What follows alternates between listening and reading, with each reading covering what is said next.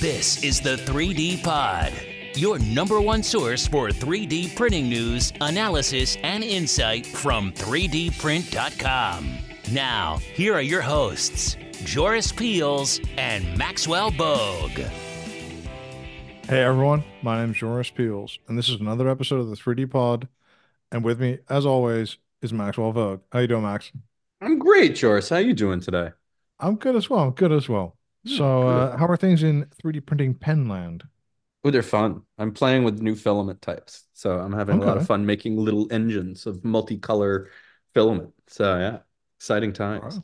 All right, how man. goes how goes uh, the world of, uh, of true additive manufacturing, uh, true? consulting? Well, and I, I, I don't I don't know. I've gone a little bit different because I was like working on like medical device stuff like um, mm. a while ago, and then and now I'm doing like jewelry and stuff. So it feels a bit more playful and fun, and a little. Less... That feels a little whiplashy. Yeah, exactly. A little bit less. It's a little bit less worrying. I sleep better, honestly, but I, I do feel right. I'm doing less. You know, less kind of save the world stuff, you know? Right, but you're doing less I'm going to kill someone stuff too. Also, yeah, yeah. yeah. Also, I hope they don't kill anyone with earrings, right? That that would be... That's that's fair. That would be uh, unfortunate. Who do but, we have uh, yeah. on the three D Pod today?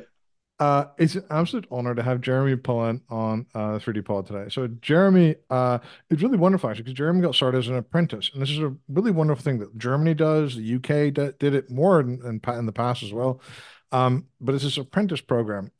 And later on, he, he transitioned to becoming a production engineer, then a development engineer, working a lot of stuff on C M M, C A D, uh, C N C, that kind of stuff.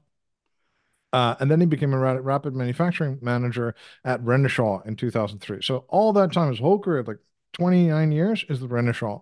And Renishaw is a company that we know, of course, in the metal printing, um, but was is also a big player in the C M M kind of measuring metrology kind of uh, market. And then later on, he left uh, to go to Sartorius, where he's the head of A M, design to manufacture.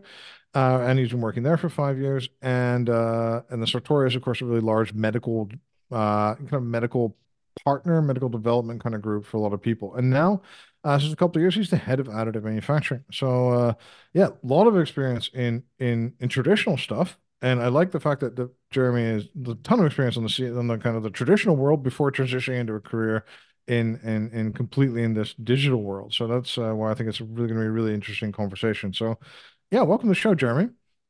Hi, Joris. I mean, as well as researched as ever. Thank you, thank you, thank you. So, hey, dude. So, um, so it's nice to talk to you again. We, it's been a while. It's been a while. Yeah, so, you too. So first, yeah. talk a little bit about this this this the, your first year, because when you got started in eighty-seven. It was just, yeah. you know, it was like one D manufacturing, right? It was, it was, it was like, it was yeah. like, we just, we just lay it out on a on a on a line kind of thing. Is that? Yeah, manufacturing with a small M. Yeah, fire up the uh, the coal fire boilers and, and hope for the best. Yeah, I mean, yeah. I mean, really, you're right. I mean, I started as an as an apprentice. Um, yeah, I mean, I really started with sort of manufacturing support systems, so sort of developing uh, deburring and grinding and anodizing and doing all the things that, that apprentices do and probably shouldn't and get away with as long as the health and safety police aren't too active in in the factory. Um, but, you know, a, a ton of fun. Um, and then then I realized I had to sort of make a living, and, and uh, production engineering was, was the place for me, because to me it was that kind of bridge between design and manufacturing. And I suppose if you sort of fast forward my career twenty odd years and, and you look at sort of Uh, the traditional use of what we now call additive manufacturing, of course it was called rapid prototyping at the time. I mean, a lot of the, the first sort of killer app, I guess, for the, this three D printing thing was uh, was making prototypes. And it was, it was, again, in that bridge between design and manufacturing. Of course, we all pretend it's a credible manufacturing technology now, or some people pretend that. Um, so, yeah, it's a kind of a, a, a dragged along that parallel for, for quite a while.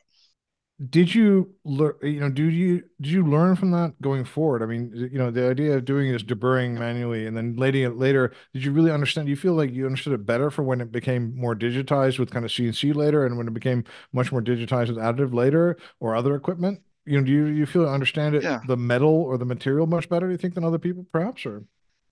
Um, maybe, maybe not the metal, but I, I think, I think the big benefit of doing the sort of starting with with the post-processing world is is you see the little pain points. You know, people talk about additive manufacturing and there there's the glossy video of somebody opening a cover of a metal machine, and there, there's their part gleaming, not not not a particle of powder anywhere, just be um, beautifully shined, and the beautifully whole shined, and they're yeah. leaning in, dressed like some sort of you know Swedish architect with the with the glasses on, and and, and you know they all look wonderful. And I guess that maybe starting in the post processing world, I, I sort of started at the dirty end, and maybe I had to sort of consider the whole process chain, because that's that's really what this is about. You know, people talk about manufacturing, hey, additive manufacturing, um, and but the making of the stuff, be it by one D, two D, three D, whatever it is, it's, it's just a little part in that chain. Um, and yeah, it can be the glamorous part, but uh, but what what does it do to the post-processing? So maybe I've always had a, an appreciation of, of the whole chain rather than just the bit that makes stuff, you know? Yeah, exactly. I think that's a good good perspective, because I always like the, the yeah. I know what you mean with these Swedish architect things. I love yeah. when they get the people to sit next to the printers, and there's no powder in the printer. Yeah. no powder, no you don't want to sit there's next nothing. to that thing when it has powder in it, man. Like, that's, that's scary. Yeah, exactly. It's dangerous. What would you want to do? Exactly. Like, just the magical Crazy. part. Yeah, yeah. The magical part just comes out of the printer. There's no powder anywhere, but it's still yep. in the printer, right? So it's like, what did he do? Yeah. Like, how did he do this? and uh, so that kind of stuff. And I remember, but you're right well. though. We have it is it is often too hidden, the whole post processing yeah. aspect of things. Like, it is the dirty secret, so to speak, of three D printing, is that you have to do extra work afterwards. It um, is. I mean, we we've had a thing with. Uh, I mean, obviously, we make medical bits or supplies for pharmaceutical companies. Um, so some of the regulations we have to we have to comply with are, are just crazy. I mean, crazy for a good reason, right? Uh, but we've had instances where we've three D printed parts, and then they've had to go for specialist cleaning. And this specialist cleaning can be with you know, depleted carbon dioxide or whatever it is.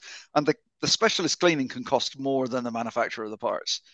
Is, is, is the concern that there there's microbes on the part, and that's why it needs to be cleaned? Or is it the concern that there are like burrs or something like that on the print? No, no, it's, it's more, it's more particles. Or... No, it's more Just, particles. Oh, it, particles it, getting into your into your bloodstream or something. Into the part, so, well, not ah, necessarily okay. into the bloodstream either. If you think of like a bioreactor, so people say, "Oh, bioreactors," and they go, "Oh, that sounds techie. Uh, what the hell is it?" And then the first time somebody explained it to me, they said, "Do you brew beer at home? It's like a home beer brew kit. uh, it, it's a barrel where you pump oxygen and you've got a stirring stick." You know, there's probably people screaming now, going, "You've de debunked the whole technology." Um, So what you really don't want to do is when this precious, precious fluid is uh, is is flying around and all the cells are doing their thing and multiplying and growing, is you don't want to be introducing any particles into it off your part. You know, if you've got a an S L S part or an S L A part, whatever, you don't want to be putting anything into there, which which could be which could be powder particles or or metal parts, et cetera. So they got to be you know super duper clean. I mean, if you're making a, a foot for a machine, no, nobody cares. Uh, but if if it's a if it's a sensitive application, then little particles are are a big thing, so cleaning them off, as I say, can cost more than the part. And you, you might look at it and you might say, well, yeah, it's cheaper, it's faster, and let's be honest, it's sexier uh, to three D print this part. But when you consider the whole chain, including cleaning them to where they need to be, guess what? It's probably better to, to make them the more expensive traditional way uh, and avoid those horrible cleaning costs. So you've got to think of the whole thing. So then, yeah. why, why, why make them? yeah, yeah. I think that's, the, the holistic thing is really important. I think too often it's seen as a separate step, as part of like, you know, depending on metals, it could be a part of like half a dozen steps or more, and the print could take a relatively short time, but you could spend a week uh, kind of tumbling apart. Then all of a sudden, yeah, every advantage yeah. you ever had is gone. And um, so that's why I always tell people, like, you shouldn't be looking for a part that has just one advantage for additive. You should be looking for half a dozen or more advantages uh, where this really part can really outcompete anything else out there, and then you can really, then it's a really significant benefit that you could use to conquer industries and really change change the economics of your business. And otherwise, it you know what, it, it's kind of maybe a bit sad, but then it probably it's probably not going to work if it doesn't have it's, a half a dozen advantages, right? No, you're completely right, and it's not always just about where the uh, where the hidden costs are. Sometimes it's all about where the hidden risks are. So if, if you're printing a part and it's a delicate part, it's a thin wall section, let's say, it's an S L A part, for example. If if you're going to have a if you're going to scrap twenty percent of your parts, taking the supports off, um, then the post processing might be might be dirt cheap, but guess what? You just scrap twenty percent of your parts and you're now down to a, an eighty percent yield rate.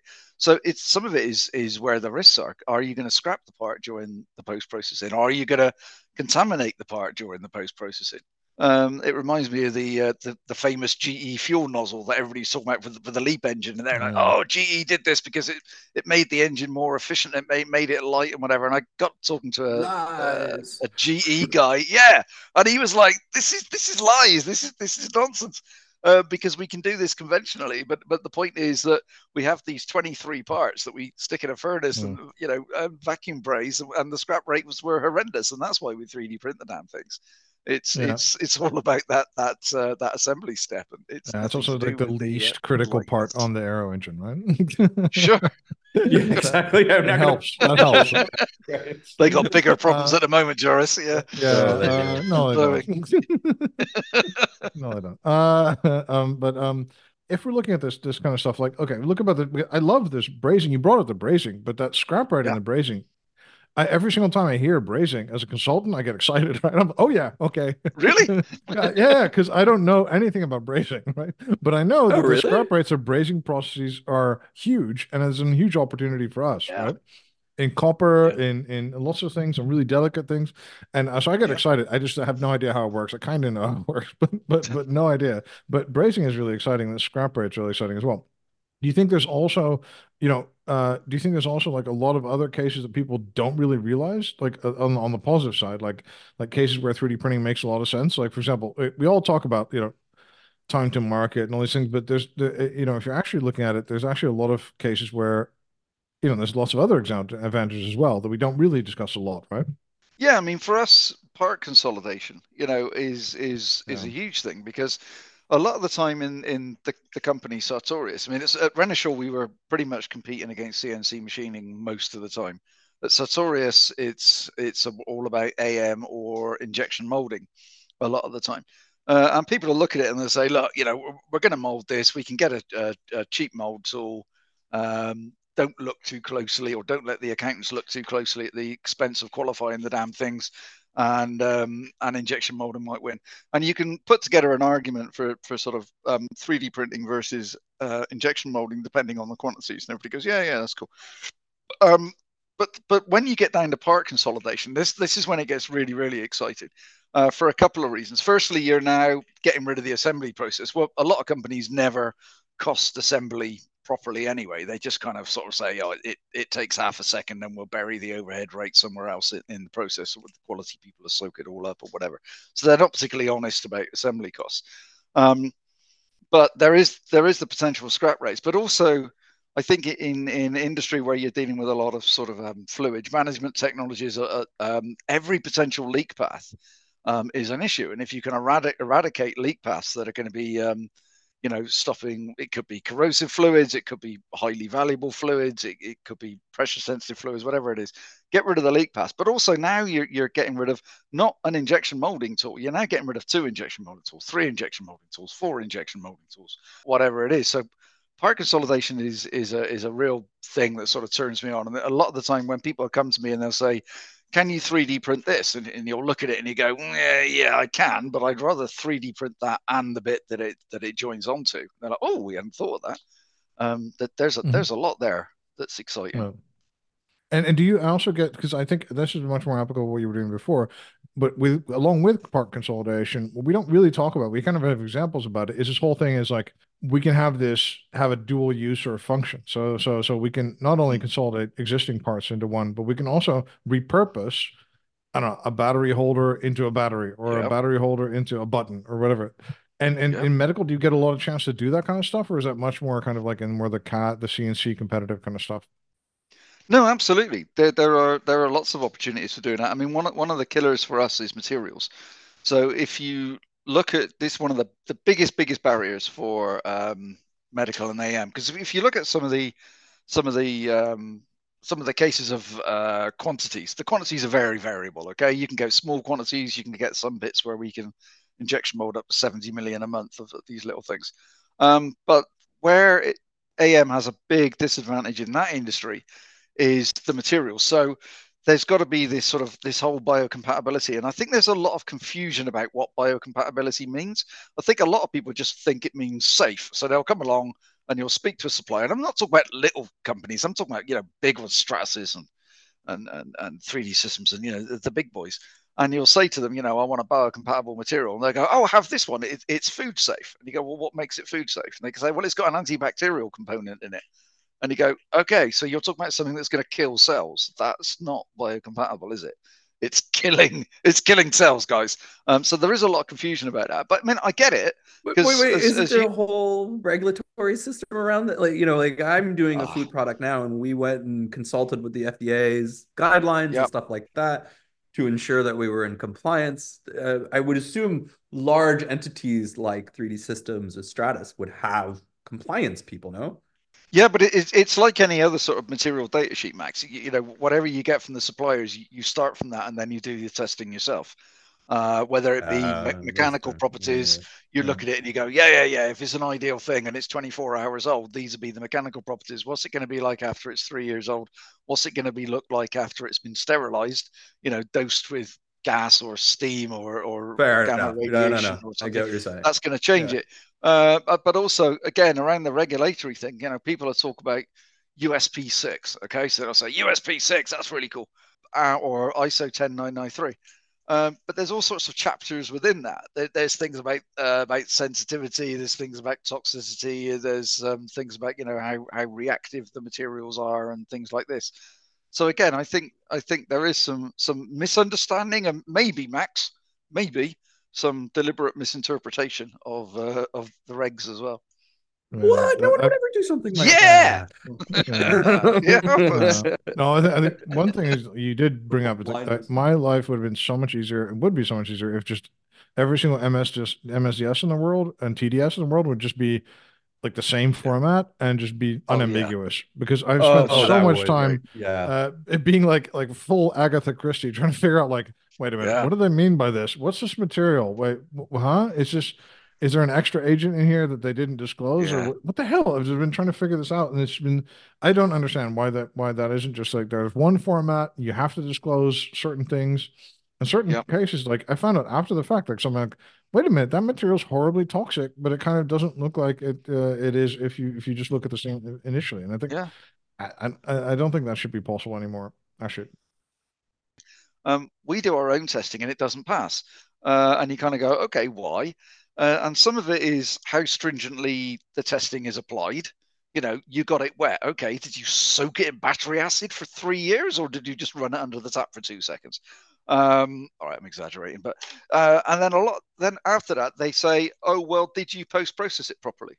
And you're like, well, well, what do you call properly? Oh, oh, that we we've had this whole study done on uh, on the proper way to post process it. Okay, can you share that with us? No, it's proprietary. It's with a client. Um, it's okay, okay. So you've had a material that's passed the testing, but it's done it by some black art that you're not willing to share with us. So you're not lying with your claims, um, but it's not much actual used to us, is it? Yeah. I, I've I've had I've had what I've had happen is, is stuff that I just I just couldn't believe. I'm so happy you bring this up, but I've had it happen that, for example, that that we looked at the procedures for post processing, and especially in on the D L P side, the the vat polymerization side, that's super critical because if it doesn't harden up properly, you've liquid resin or you have some kind of stuff that can be reactive still, and that's yep. an issue for your. your staff, but also like it's actually putting it in person.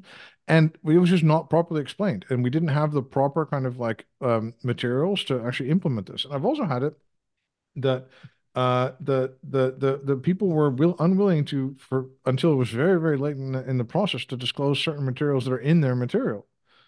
And yeah. I'm like, look, it's a medical device. What yeah. do you think I'm gonna do, dude? This is like, this is people, and it's, it's uh, and and and like, you know, and we're like, you know, if you're a company, you're betting, you're betting the firm on this, right? I mean, seriously, yeah. you can't, you can't just like do that. And I think that's so naive. And it's so, I understand you have some super secret formulation somewhere, or some super cool photo initiator that. Photo initiates better and safer than other people. I get it, but still, you're going to have to disclose this. So let's be yeah. upfront about this, you know. Yeah, I mean, uh, you, you, uh, hey, you can either tell us, or you can ask, you can tell the F D A when the F D A yeah.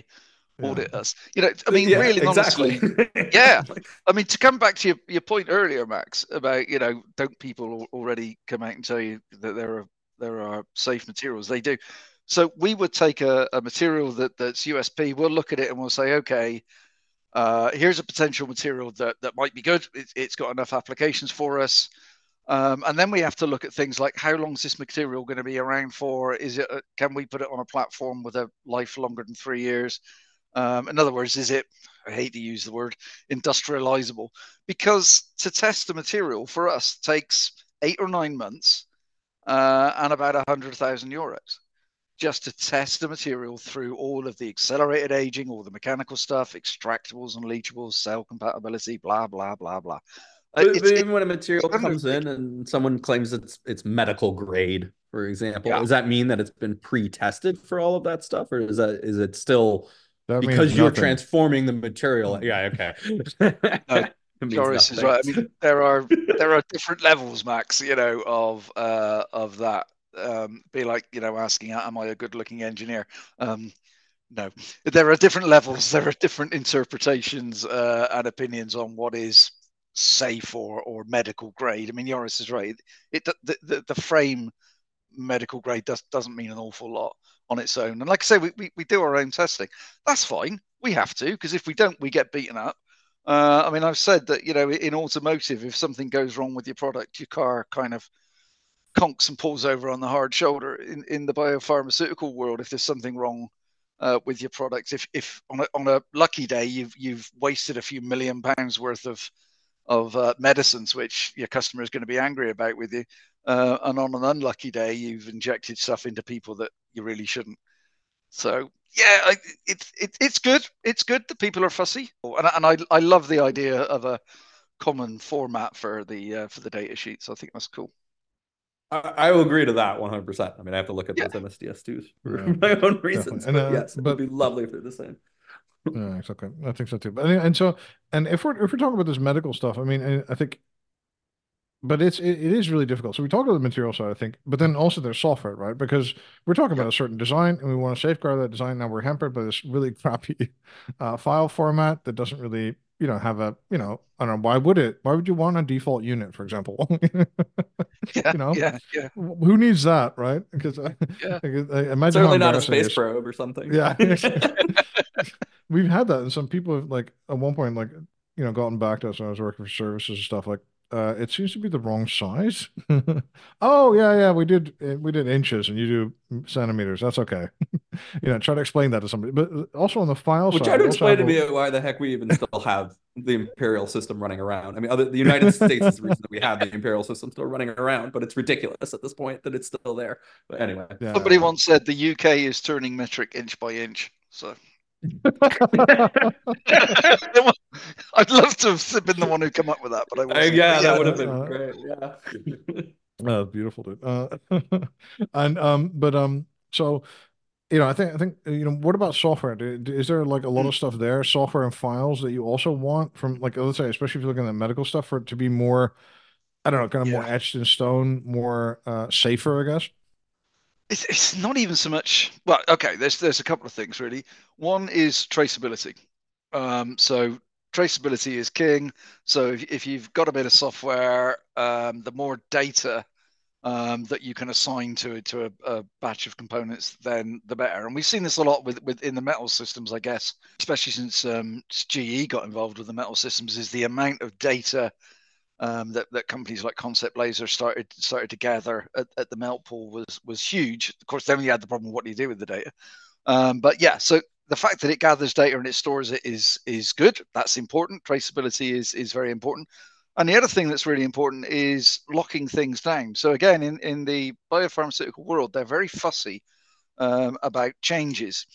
So if we change a, a product that one of our customers, like like a, a Merck or a Lonza or G, uh, G S K or somebody like that uses on their lines, um, if if we ch if we change make a change to a system, we have to give them legally, contractually, we have to give them so much advance notice, because then they have to update their systems um, for a notification of change. So change is, is a pain for us. Change is a real big pain.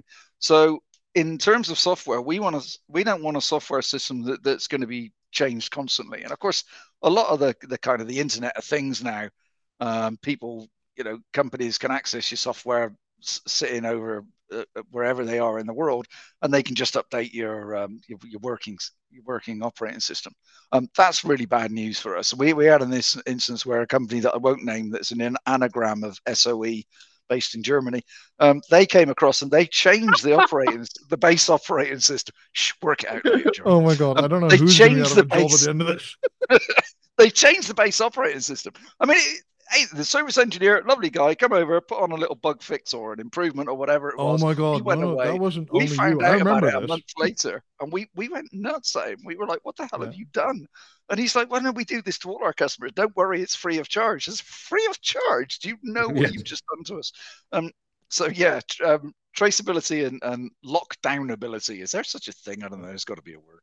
But, yeah, uh, but yeah. no, I remember a similar thing where all of a sudden we couldn't even we couldn't then go back. we were right. like, what? um, uh, we oh, you couldn't, to, you couldn't you know, roll it, unupgrade you it. You couldn't roll back. it back. And like, yeah. oh yeah, that has nothing to do with the free material choice stuff. You really couldn't roll it back. Yeah, seriously. At one point, that was, I mean, you, yeah. theoretically, you should be able to just flash it with yeah. another version of the operating system. But whatever, I'm not gonna you know, go yeah. a rant. Yeah. I, I, yeah, we somebody managed to get around that. I'm not sure how. Um, anyway, uh, but um, at the same time, so if we're looking at uh, uh, these kind of things, I mean, I think I, I looked at this. I talked about this from with museums, right? It's and with right. museums, it's really complicated um, okay. because the software could im improve, and we could actually, you know, fi find a way to better describe that triangle, which will actually change the geometry, right? Which will maybe would change it to a toolpath, right? And we also have that with settings. And we also have that with materials and stuff. And then you guys have to lock all that down for a really long time. And I think it's good that, yeah. that, that that's, yeah, you guys are dealing with that kind of stuff. Because that's really, really difficult.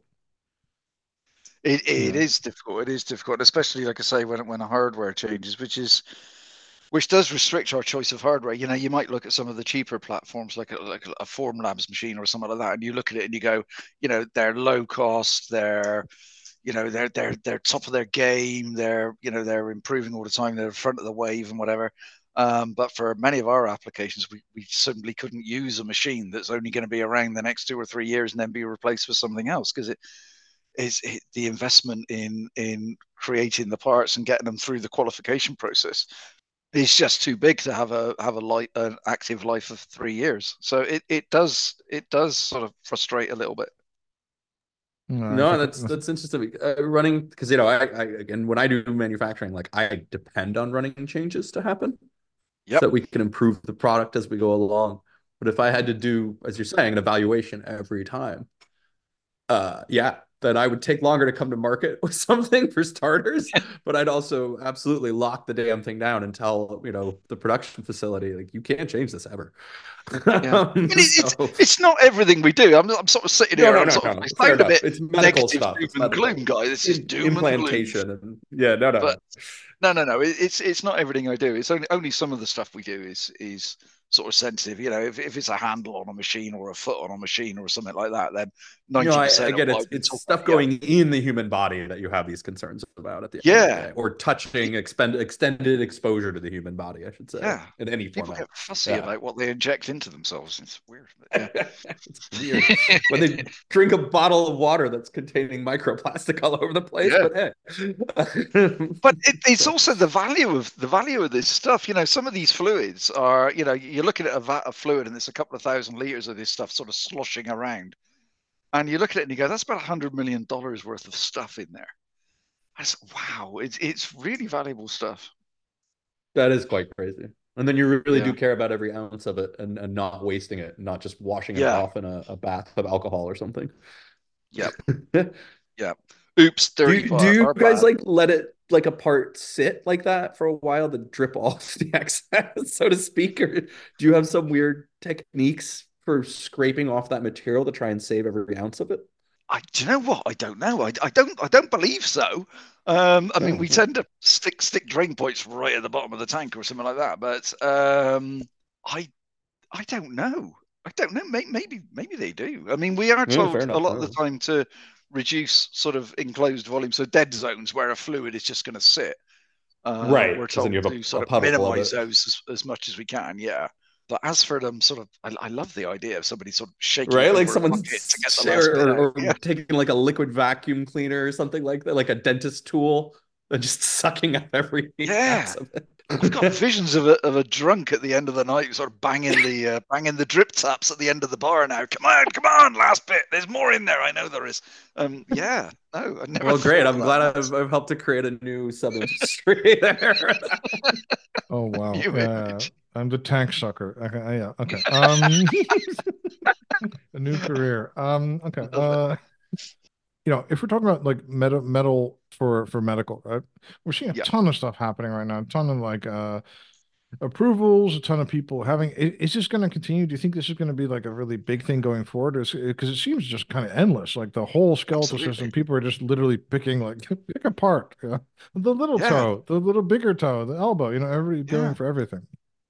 I'm I'm still thinking knuckle joints, because knuckle joints are tiny little things, and the amount of knuckle joints that get replaced every year, but I think there's a big potential market there for uh, for smaller machines. But yeah, no, I mean, it's it's kind of a it's kind of avalanching, really, Joris. I mean, you, you, you and I have been in this business a little while, and we remember sort of hearing aids and stuff like that um, back in before people were really talking about three D printing. All us lot were just sick with death of talking about them. But so I think there is this sort of avalanche effect of once you get a few early breakthroughs, uh, people really go for it. But what you often find is, especially in terms of surgical implants, is that people, um, surgeons are a lot more willing to to give things a go. I mean, I remember I had a conversation with, we were doing some work with a brain surgeon, and he was saying, he's saying, look, if, if I say the right thing to do is to stick a broom handle through somebody's head, then I'm going to stick a broom handle through somebody's head. Uh, and, you know, take it on my own, uh, take it on my own responsibility. So I think once you get to the, the, the sharp end, no pun intended, of, of the surgical world, they're, they're, these guys are really up for it. Um, and I think that there is this sort of avalanche of, you know, once we've had these sort of acetabular cups and things like this, that, that there's a footprint in it. And then you can look at, you know, companies, Stryker, and you think, wow, these people are, are, are big, you know, they're doing big numbers. And yeah, that's going to continue. Absolutely. Yeah. I think people will get smarter, and they'll start using um, ceramics and, and things like this rather than just relying on metals. Something that will be a bit more like like a, like a bone rather than just a stiff thing to replace a rib. Yeah, I think I think that would be really exciting. I think for especially for some some uh, interface surfaces, spaces where you get mm. close to joints and on the bones and yeah. stuff, like actual ceramics or bone-like kind of ceramics that are not brittle, yeah. but actually kind of is is. bendy and uh, have the same modulus as actual bone. Yeah, that would be that's what you need. Yeah, thing. You need to share the load in the same way that a bone would share the load. Yeah, yeah. And otherwise, you get the stress shearing and you rip everything apart. Mm-hmm. So that sucks. Anyway, um, Ooh, so, like an, and I mean, there are ceramic printers, and with like an N top style three D file, you can make the internal hollow bone structure. I'm surprised, yeah. Has anyone started doing that? I guess maybe not. Yeah, they don't have the modulus. They don't have the same modulus. So they have the same, uh, yeah, uh, they they've sometimes the strength, but then it's either too strength or, or they don't have the size, or they don't have the repeatability. And people have been working on the ceramics for a long time, but there's no one that's really kind of managed to push it out yet. But I think we get closer every year, but I, I, I don't know what the gateway is to that, apart from people telling us all the time, like we can print bone or we can print something that's mm. super close to bone, uh, which would be super exciting. I think if we manage to make it work, but I think, yeah, no one's managed to make it work exactly right now. So now we're stuck with this titanium stuff. Yeah. But um, uh, and and you know what's changed the most since you've got involved with, because the additive part for you, you know, you've been involved with the additive stuff for like what, like I don't know, like a decade or more. Twenty odd years, yeah. Twenty years, twenty years, yeah. So what's changed the most from that that kind of like in the, in those twenty years? I think maybe just just the sheer range of processes that are out there. You know, back back when I first started started getting involved, the the range of processes was, you know, you, you had your S L A and your F D M and your S L S and yada yada, but you didn't really have like D L P. And from D L P, we've got masked S L A, D L S, and all these other sort of things have have sprung out. So there really weren't that many choices um, when um, going back twenty, twenty years. Um, there's there's a lot more choice now, which is which is good. It's a good thing. Yeah, and have you also, like, in that lot more choice, have you also seen, like, you know, okay, but on the one hand, a lot, I've, I've, I've used this thing before. On the one hand, yes, we have a lot more choice, but there's a lot of, like, immature promises that have been made and a lot mm. more choice that's theoretical, you know. Yep. So actually, I think less has changed, and maybe all the press releases and things have actually, you know, if you're looking at it from a, a manufacturing technology, especially stuff that goes into the, the body and stuff like that, there's not, you know, there is more than ten years ago, and there's definitely probably more than twenty years ago, but there isn't like a hell of a lot more, you know what I mean? So it, it probably hasn't changed as much as people think it has. Yeah, you know? I, I would think that's probably fair, yeah. And uh, how about metal printing itself, like or powder bed fusion metals, whatever? What have you seen really happening there specifically?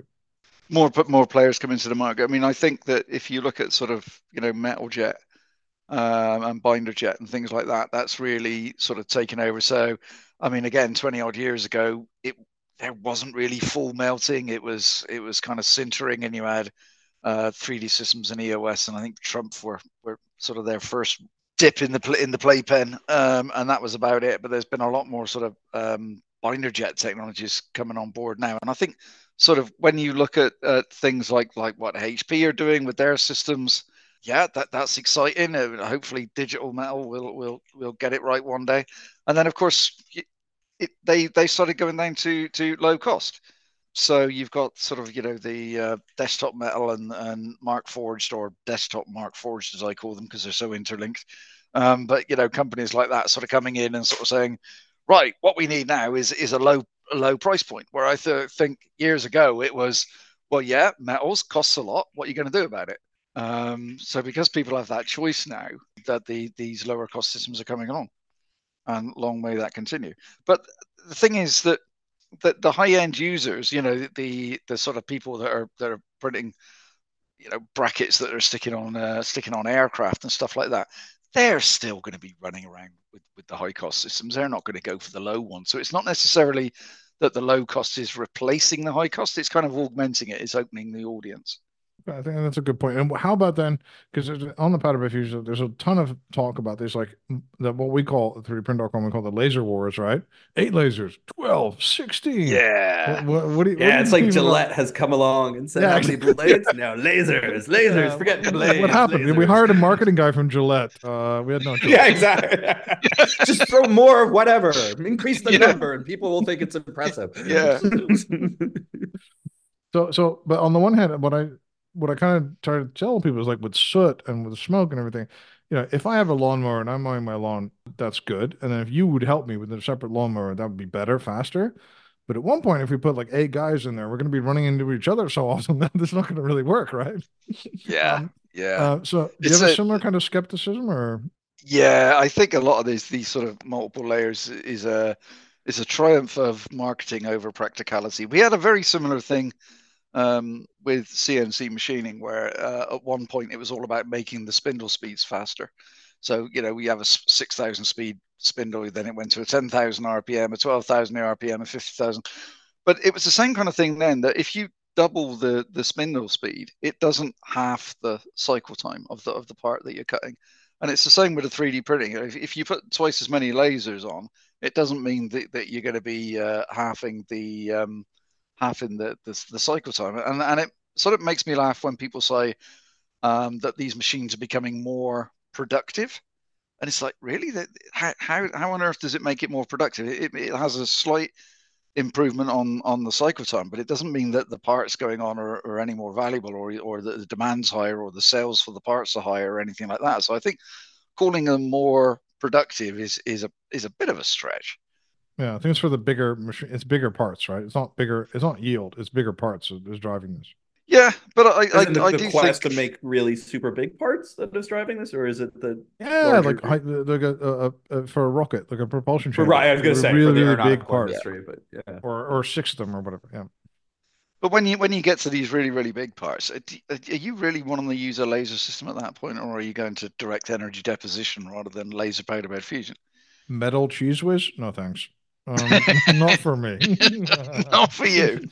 No, no, you wouldn't. You wouldn't trust yourself to that on a rocket ship. The, the problem is that most of that stuff is far net shape. they, they, they claim it's like it's like near net shape, but I don't know yeah. how you define near. But I looked at this once from a perspective of a car chassis, right? Which I think, you know, super low cost materials, super low cost stuff. But there are, you know, it is not as studied and not as controlled, uh, especially from like a heat management point of view, than a lot of these other stuff. It's just not as, it's a bit rougher. So you know, if we're looking at specifically for space, yeah, maybe, but it'll it'll be there'll always be a limited geometry. Now, uh, are there some parts where you can get it much much cheaper than you machine it, maybe even drill it, top it, whatever uh, uh, afterwards, and then you get the most of the advantages? I think, yeah, there could be like certain niche parts there, and but I think and for structural parts like what Norsk is doing, other people are trying to do, you know, these that okay, that's good, but then there's still the critical part for me is not going to be that structural component. That's going to be the engine, and I really see yep. that the, the laser uh, is the only way we could make that right now. I don't even see like. You know, even if you gave like ten million dollars, figure it out. I, I I don't even see a path to doing that in a different way in, in any kind of reasonable amount of time. But a lot of what you're talking about there, Joris, relies on the density of the part. You know, you you, you want the part to be super duper mm-hmm. dense. You uh, which is where uh, laser has a has a huge advantage. I'm completely with you there. Um, but having multiple lasers that has no effect on the density of the part. Do you know what I mean? I'm not going to be rushing out and buying a sixteen laser system or a thirty-two laser system anytime soon. Okay, no, I think I think uh, my my skepticism. Well, for me, I would be as a yield player, like I'm making acetabular cups. I'm always mm-hmm. going to yep. want to get six different machines. Why? Because I've been doing this for a while, and I know these things break, and I don't want my three million dollar machine after a week of building to break. I, I just cannot yeah. afford to have that as a, from a from a, a yield perspective. From a, a you know, imagine yeah. that as an interruption to your. You have fifty-two weeks or whatever in the year, and you've just lost one. Like imagine yeah. what a disaster that is from planning, uh, people, all that kind of stuff. So I would yeah. always opt to say, you know what, we're going to get eight quad laser whatever machines. They're gonna we're going to start one at eight o'clock in the morning, the other one at ten, and we're going to have more flexibility. If one of them breaks, hey, we lose a day or whatever, right? Yeah. And and to me, that approach for a high yield player, like lots of parts continuously, that is much more make much more sense, right? And then of yeah, course we're going to need some agree. extra equipment, but but that's always going to be cheaper.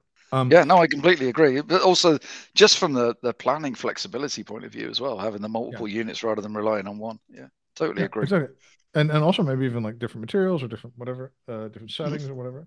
So I think that that's the thing. And then yeah, the, and also yeah, the the quad laser thing is maybe the future. But you know, I've also learned one thing, and that is I don't want to buy anyone's first machine. yeah. Do you know? I was thinking. No, you know, you never want to buy the first of hardwood. Sorry, go ahead, Jeremy.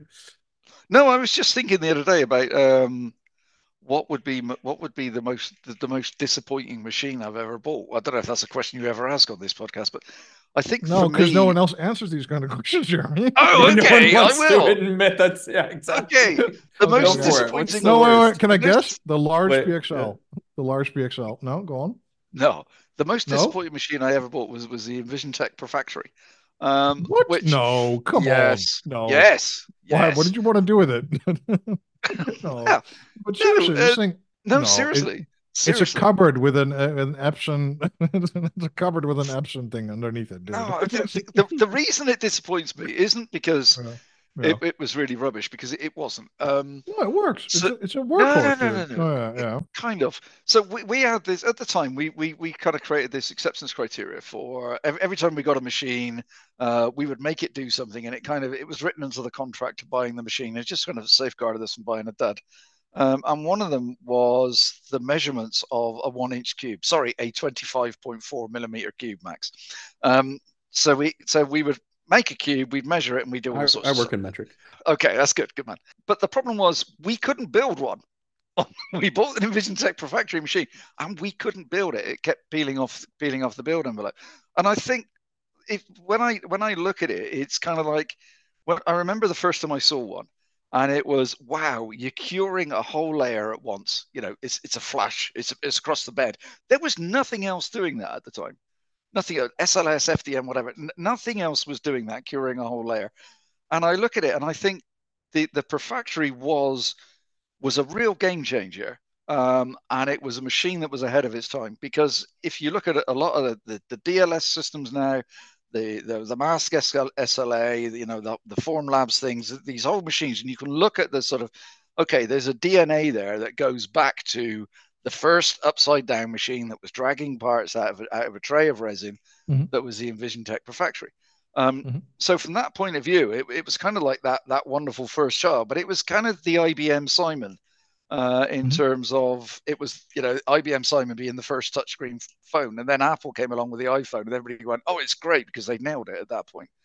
So in that sense, everyone claims they invented the smartphone, even though the smartphone yeah. had been around for like five years it, before that. It, yeah, it wasn't Apple. So I think the Perfactory for me, it, it did so many things, and it, it led so many changes, and it, it changed the world in so many ways. Um, but it was it was the first of its kind, and it, it was awful uh, in terms of the way that it ran. Um, no, it used to take I, I, I disagree with this because there have been worse machines. Like I, I done a lot more stuff. I'm not saying it's the worst. I'm not saying it's the worst. What I'm, okay, but what okay, I'm okay. saying is, it's the biggest disappointment. Um, okay, okay, okay. We had it, like, because it, I, it had, I had so one of those, many problems. Yeah, I had a large metal printer that just uh, wouldn't work. I've had friends of mine that have given those away to people. Right. So you're talking about a metal metal machine that, that you give away to some poor unsuspecting university. Here you go. Um, they want it or not. Spend more effort putting it together. And, and they want you to show up, and they want you to show up to cut a cord, to cut a cord or something. You know, like yeah, here you go, guys. Like, and, like, that. And there was a, there was a machine that materialized when I worked there that was like in the in the main hall when you entered. Yeah. And I always made the joke that it's there so that the the repair guy it's it's the shortest distance from his car. And it was like it was like it was before reception. It was right there in the reception, and and so it was like he didn't even have to like you know get signed in and stuff. He could just like put his tools on the ground and, and get started on that thing, you know. Uh, so I think there have been, uh, but I understand. But later on, I think that that the Perfactory is a great machine if you just want to do a lot of hearing aids and a lot of stuff, and it really does work really really well. I disagree with on that. I think I think I think there's a lot of stuff. And I always like remember like the Helios things that caught fire. Oh, yeah, that's, yeah, that's yeah. That's always yeah. going to be worse, right? We, we had a, thought paper and laser would be a dangerous combination. I mean, come on. Yeah. But I've had, I've I, had I remember polymer. some Kickstarter one where they hired in like they the printer was beautiful, and then they hired interns to write all the software. Oh, so it just oh, didn't wow. work. Yeah. yeah, and you're like, oh, that sucks, guys. I mean, it's a desktop printer, so it was like someone trying right. to, you know, do it. But it's those are those ones where you're like, it looks beautiful, but don't work on anything. So, and, and and on the desktop, I tested a lot of desktop printers at one point, and it was a nightmare. There was just stuff that that couldn't work. You know, it's different that it doesn't work, or just like it couldn't work. Like even like. But the chassis is plastic. It's going to vibrate the whole time. It's never going to work. You know? It's like, you know, like, and they're like, no, we reinforced the plastic. I'm like, no, no, it's still going to vibrate a lot. Nope. You know, all this crazy stuff. Oh, goodness. Sure. Anyway, hey, Jeremy, thank you so much for this, this, uh, this, uh, this hour of uh, Pure Laughs. This is wonderful, man. Thank you so much. That, it was so much fun. It was great. It's good to speak to you again. Yeah, great to speak to you again. And then Max, thank you for being here as well. Thanks, Max. Oh, no, this was a joyous time. I appreciate it. Thanks, Jeremy. Good Friday. And uh, and thank you for listening to another episode of the three D Pod. Have a great day.